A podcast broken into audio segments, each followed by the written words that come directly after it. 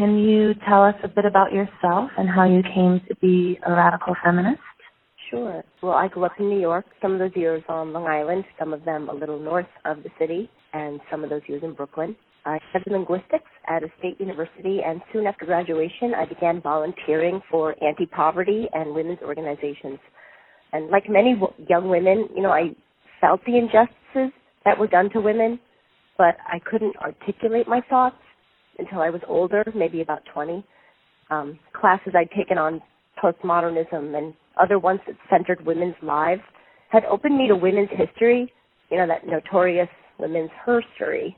And uh, in those herstory stories, I recognized my own life experiences for the first time. And I started calling myself feminist, and I more actively sought out women's books and media. And at this time, I started learning how to do political work through a grassroots citizens lobby called Results.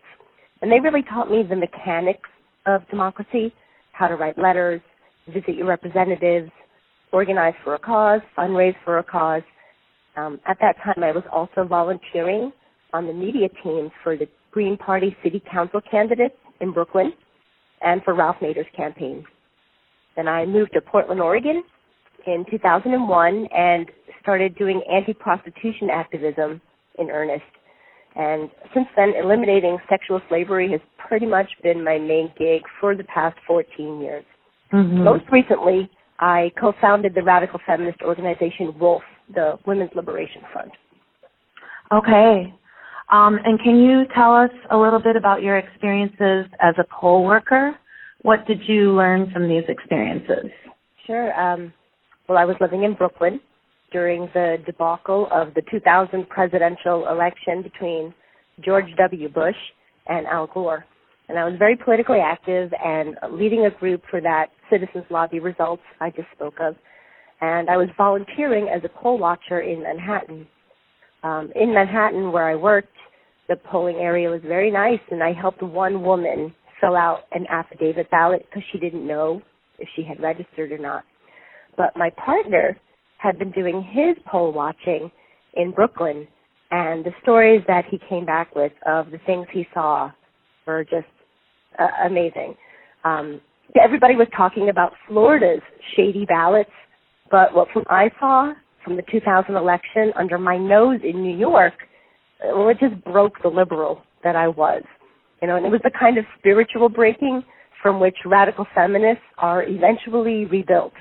My partner witnessed broken machines, and I don't know if you know, but when any one part of a voting machine doesn't work, the entire machine is shut down.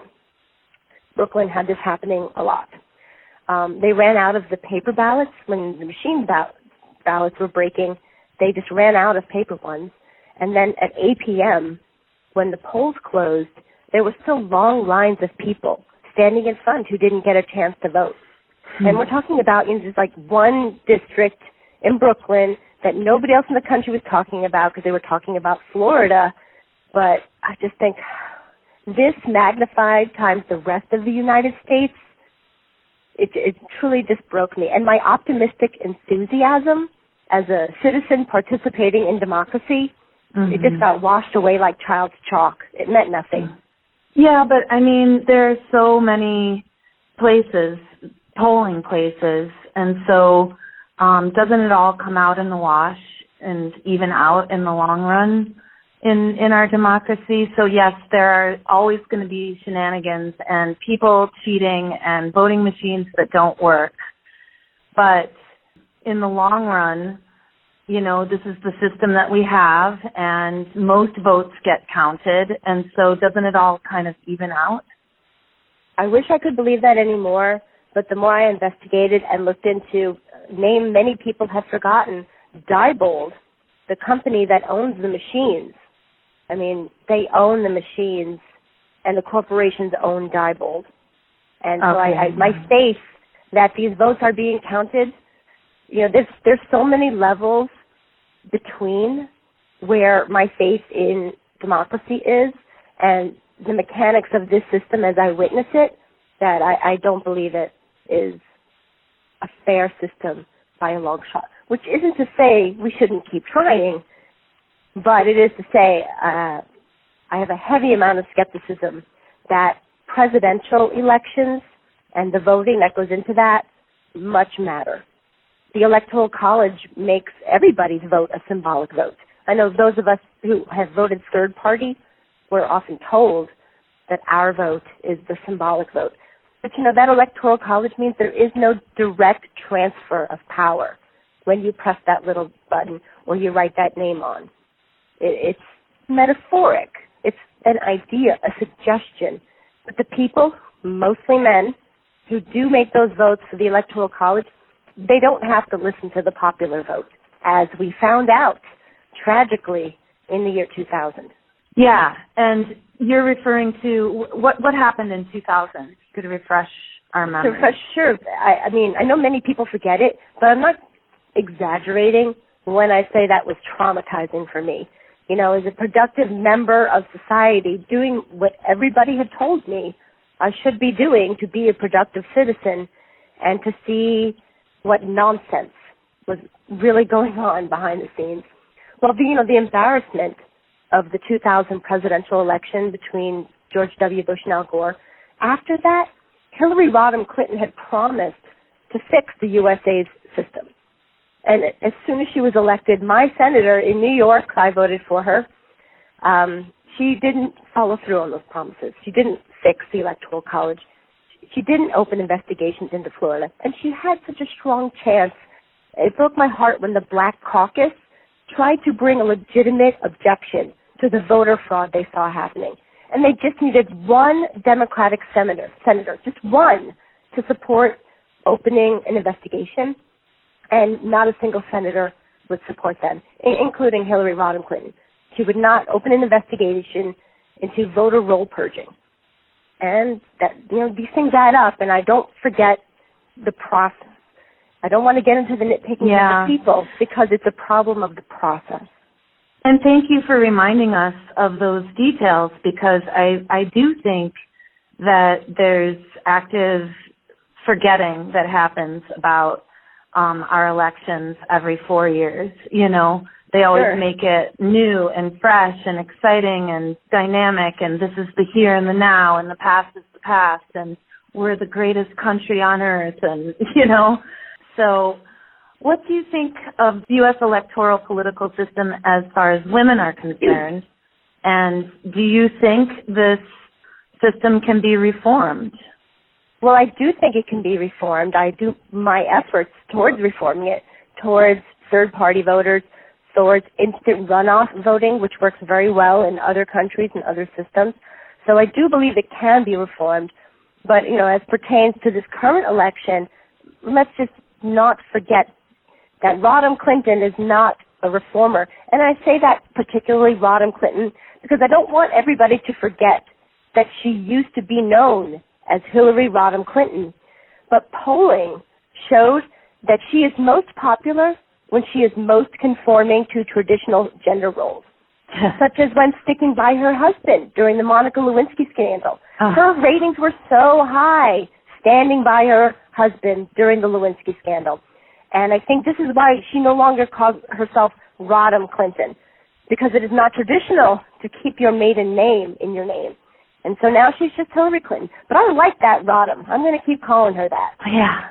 With that in mind, do you think that we as feminists should be encouraging each other to vote for Hillary Clinton, the first woman ever to get this close to the presidency? I wouldn't discourage it. Um, my more radical stance on it is it doesn't much matter. I think the matter has already been decided. Uh, you know, I think presidential elections they don't leave such things into the hands of people like you and me. But whether it's worth voting for, even on a symbolic level, that's a conversation that's worth having. You know, I, I have voted for women on the presidential ticket in 2000 for Winona LaDuke, and then again in 2008 for Cynthia McKinney, and then again in 2012 for Jill Stein. Because I don't forget that my vote is purely symbolic. So I vote symbolically for women. That's my choice. That's what I do. I have serious issues with family dynasties in what is supposed to be a democracy. You know, we had two Roosevelt presidents, we had two Bush presidents. Now we're going to have two Clintons. I don't think a true democracy would show that pattern of mm-hmm. family dynasties. at the same time, I'm not going to hold Hillary Rodham Clinton especially out for this. This is how power works. This is how politics works. She's not unique in this. I don't think it's you know a mark against her that she is playing the system she was born into. I mean, any of us would. Most of us do. Mm-hmm.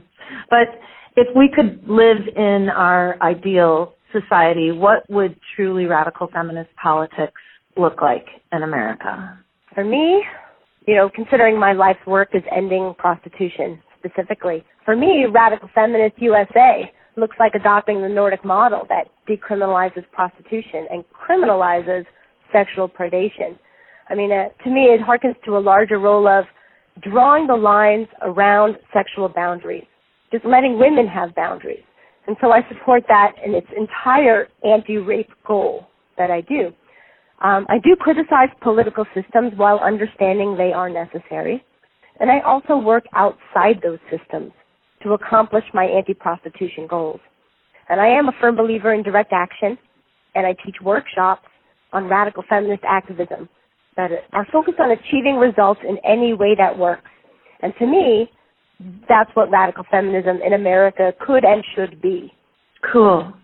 So you are into direct action, and uh, what do you think radical feminist women should be doing right now or could be doing? What are some ideas for us as the elections hype reaches a boil all around us? Well, just as, you know, Barack Obama's campaign and subsequent election and presidency left this nation not more healed on a racist level, but less. You know, it caused more turmoil. There's more backlash. You know, women are experiencing this as well. Clearly, we know this is going on in a sharp focus. So what I would say to women is, well, first protect yourself in this environment. You know, women get punched and hurt and raped and throttled around every day in this country in far too great numbers. And so whatever you're going to do, be careful and protect yourself. But speak back. I think that is the first, and for many women, the hardest thing to do is to just, when that thing that makes you uncomfortable is set in front of you, or that advertisement is put in front of you, talk back to it, write back to it. You know, I, mm-hmm. I believe in writing on advertisements. You know, they put it to me saying, hey, Sam, let's have a public conversation about this. Well, I'm just responding to their invitation to have a public conversation about this. Carry a black marker and be careful. Do you think women's liberation is possible under the current two party system?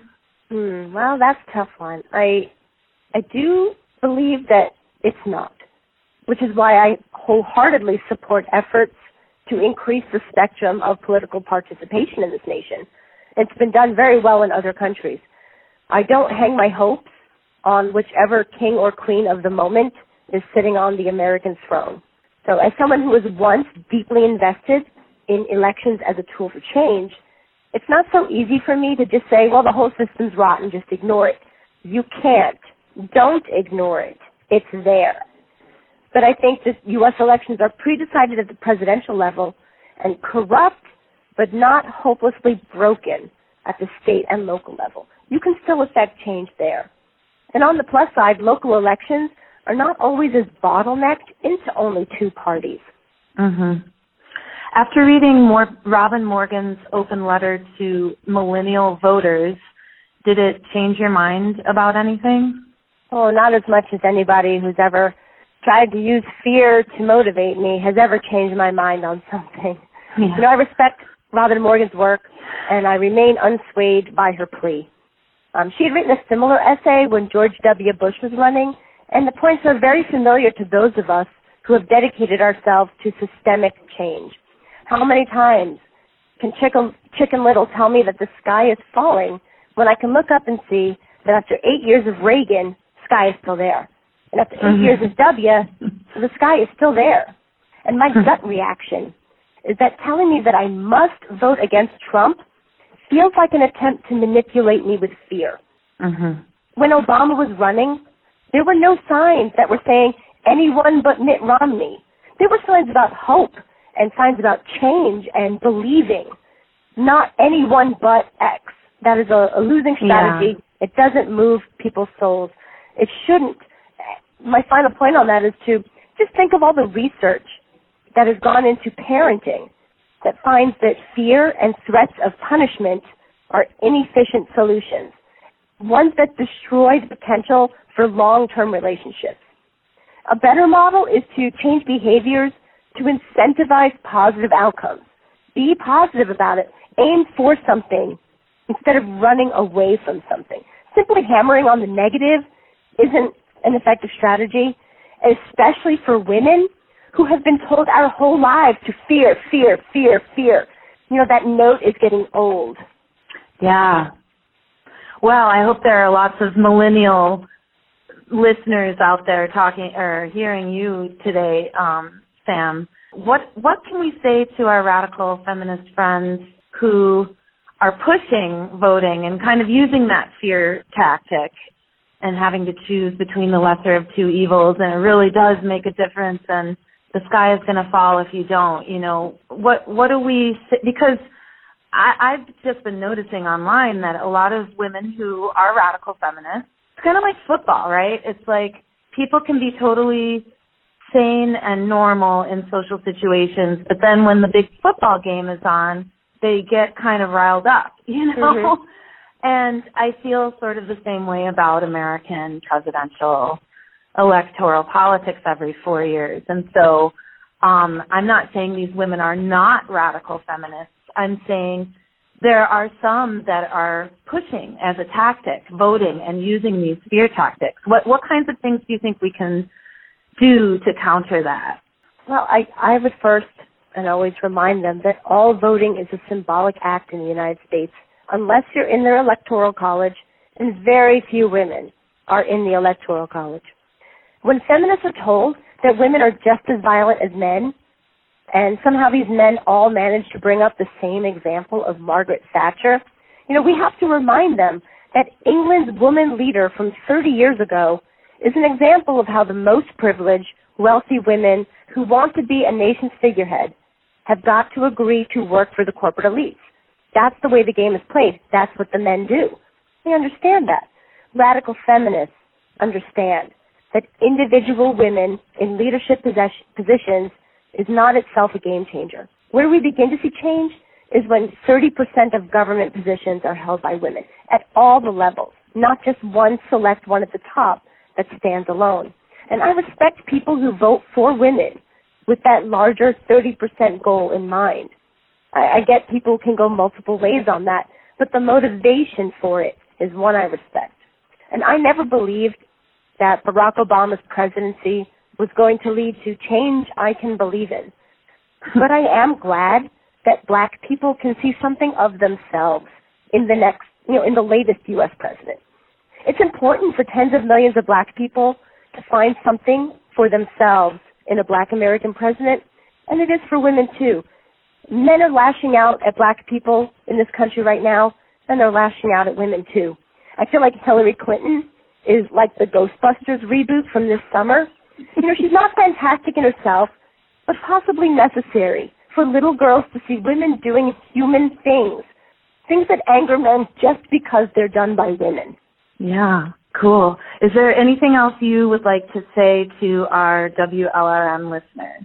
Sure. Well, um, well, as a woman and as radicals and as feminists, I trust that whether or not you vote, and whoever you choose to vote for, that you know that voting has a minimal impact compared to the hard grassroots labor of making social change. You know, I wish it were as easy as pulling that button, filling in that little circle, but it truly isn't. And on Wednesday, November 9th, radical feminists are going to get back to work for women, and those are the efforts that are truly going to change the world.